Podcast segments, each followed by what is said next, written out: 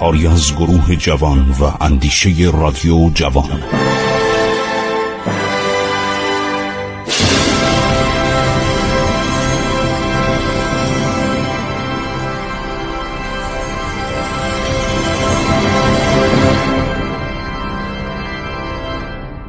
بسم الله الرحمن الرحیم.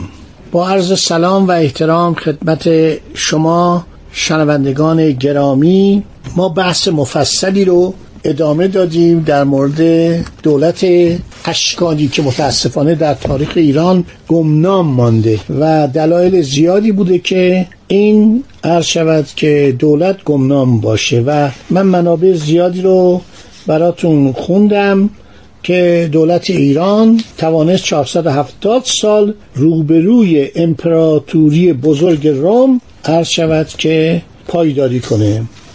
درباره هر کدوم از این پادشاهان اشکانی بحثای زیادی شده عرض شود که اینها کسانی بودند که خدمت کردن به این مملکت و جلوی رومی ها رو گرفتن. دولت روم معمولا سعی داشت که تمام ملل همسایه رو به بردگی بکشه. ولی جنگ هران یعنی جنگ شود که اورود با کراسوس همینطور جنگ فرهاد چهارم با آنتوان ثابت کرد که دولت اشکانی هیچ دست کمی از دولت عرض امپراتوری روم نداره. مشکلاتی که داشتن رومیا من همه رو براتون تعریف کردم. اشاره به این کردم که پیل الکتریکی که در بغداد به دست اومده در سال 1933 به بعد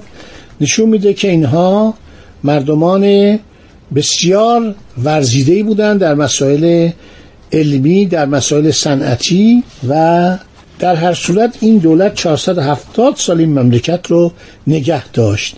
مرزهای ایران به تقریبا حدود چین رسیده بود. تحقیقات جدیدی که انجام شده نشون میده که دولت اشکانیان با چین هم مرز بوده. یعنی با امپراتوری چین هم هم مرز بوده و تحقیقات مالکوم کالج و همینطور آندر ورستانتیک تمام اینها حکایت از عظمت این امپراتوری می‌کنه و اشتباه این امپراتوری بود که بیش از حد به دولت روم نزدیک شد ازدواج انجام شد. یک امپراتور ایران یک پادشاه ایران یک دختر رومی رو به زنی گرفت و اون دختر واقعا نفوذ محرمانه و موزیانه دولت روم رو بر ایران عرض شود که مستقر کرد مسلط کرد و از آن به پس ایرانی ها بارها فریب خوردن. آخریش هم این بود که اومدن به عنوان ازدواج درخواست خواستگاری آمدن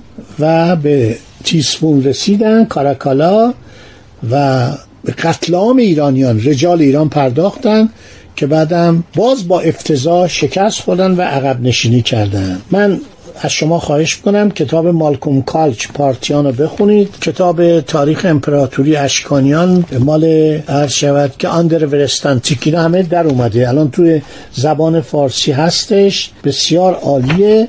خب دولت روم آخرین بار عرض شود که به وسیله کاراکالا یک لشکرکشی می‌کنه با افتضاح عقب نشینی می‌کنه و کاراکالا کشته میشه و ماکرینوس تقاضای صلح می‌کنه.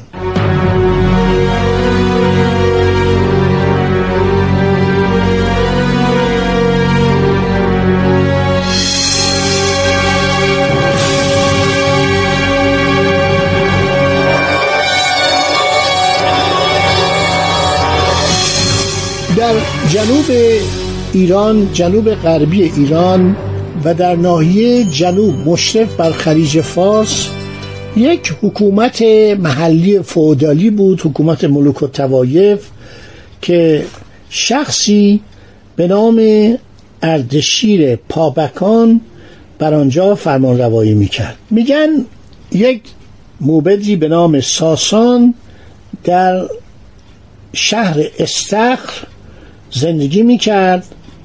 استخر شهری نوبنیاد نه چندان دور از ویرانه های تخت جمشید بود. اسناد جدیدی اخیرا در جنوب ترکمنستان کشف شده که درباره این سلسله پاپکان مطالب تازه رو بیان می‌کنه. ساسان یک پسری به نام پابک داشته. پاپک که از او به عنوان مردی ماجراجو یاد می‌کنن به لطف یک ازدواج با خانومی به نام رامبهشت از خاندان سلطنتی عنوان اربابی نایه گور که امروز فیروزآباد خوانده میشه نایه کوچکی در مرکز فارس رو به دست میاره. بس براتون گفتم یه ساسان بوده که کاهن بوده مغ بوده موبد بوده. پسری به نام پابک داشته. بعد این پسر با یک شاهزاده خانم از خانواده اشکانی ازدواج می‌کنه و اینو عنوان اربابی نایه گور یا فیروزآباد رو بهش میدن. اردشیر دومین فرزند پاپکه. ارث پدری در اون زمان به پسر ارشد می‌رسه. پاپک برای جبران این محرومیت یعنی بابک که پدر اردشیر بوده می‌بینه خب این پسر دومه و ارث به پسر اول می‌رسه. میاد و مقام فرماندهی پادگان دارابگرد رو برای او دست و پا می‌کنه. این ترفیع قابل توجه اردشی رو که تا امروز ارباب بدون زمین بوده به صورت یکی از اربابان مهم منطقه در میاره. اردشیر مرد شجاعی بوده مرد آرام و ساکتی نبوده. در زمانی که جنگ بین ایران و دولت امپراتوری روم کاراکالا انجام میشه اردشیر هم شهرتی به دست میاره. در پارس چندین پادشاه کوچک با هم اختلاف داشتن. اردشیر فرمانده نظامی پادگان دارابگرد بوده. بعد یاقی میشه. علیه دولت اشکانی قیام می‌کنه و یک ارتشی کوچکی بین شهرهای پارس برای خودش جمعآوری می‌کنه. اردشیر در سال 208 پس از یک دهه زندگی مخفیانه بر آخرین رقیب خودش پیروز عرض شود که پیروز یکی از همون پادشاهان محلی پارس بوده. فکر کنید امیرانی که اونجا حکومت می‌کردن. یک شخصی دیگری بوده به نام گوشر که اون بالاتر بوده یعنی اون استاندار بوده. اردشیر گوشرم برکنار می‌کنه گوشر یا گوشر بابک و جانشینو می‌کنه یعنی پدر خودش. پابک و میاد بیگه آقا تو استاندار فارس باش. خب الان اردوان پنجم گرفتار دولت امپراتوری رومه. جنگ کاراکالا و مشکلاتی که داشتن و اردشیر شروع می‌کنه تقریبا قسمت هایی که تحت فرمانش بوده اینا رو شروع می‌کنه بزرگ شدن گسترش دادن. در حدود سال 220 میلادی اردوان پنجم با ماکرینوس فرمانده رومی صلح می‌کنه عرض شود که شاپور برادر بزرگتر اردشیر که رقیبش بوده به طور مشکوکی کشته میشه. میگن اردشیر اینو کشته. البته در تاریخ ساسانی می نویسن که ایشون بر اثر یک زلزله از بین رفته. ولی محققا میگن که احتمالا اردشیر که برادر دوم بوده برادر ارشد رو از بین برده. اردوان به قدری در اون غرور خودش در اون عظمت خودش غرق شده بود که توجهی به اردشیر عرض شود که نمی‌کنه. اردشیر کم کم همینطور شروع می‌کنه به گسترش ارتش خودش سربازها رو زیاد می‌کنه و شهر ایلام رو می‌گیره. بعد وارد شهر اهواز میشه.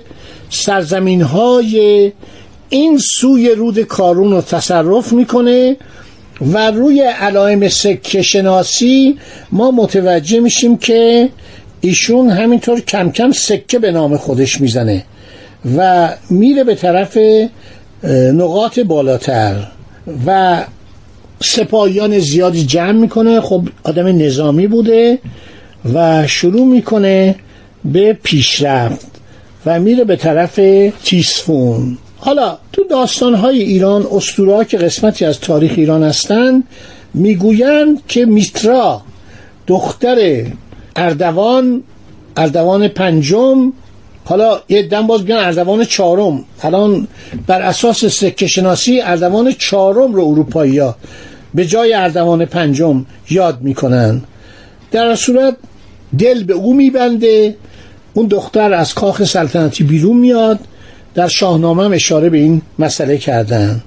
در صورت جنگی اتفاق بیفته بین طرفین و در این جنگ شکست عرض شود که نصیب دولت اشکانی میشه. به نام نبرد هرمزگان. نبرد هرمزگان باعث قتل اردوان چهارم یا اردوان پنجم میشه و دولت اشکانی به صورت عجیبی به صورت غیر مترقبه ای عرض شود که یک دفعه نابود میشه.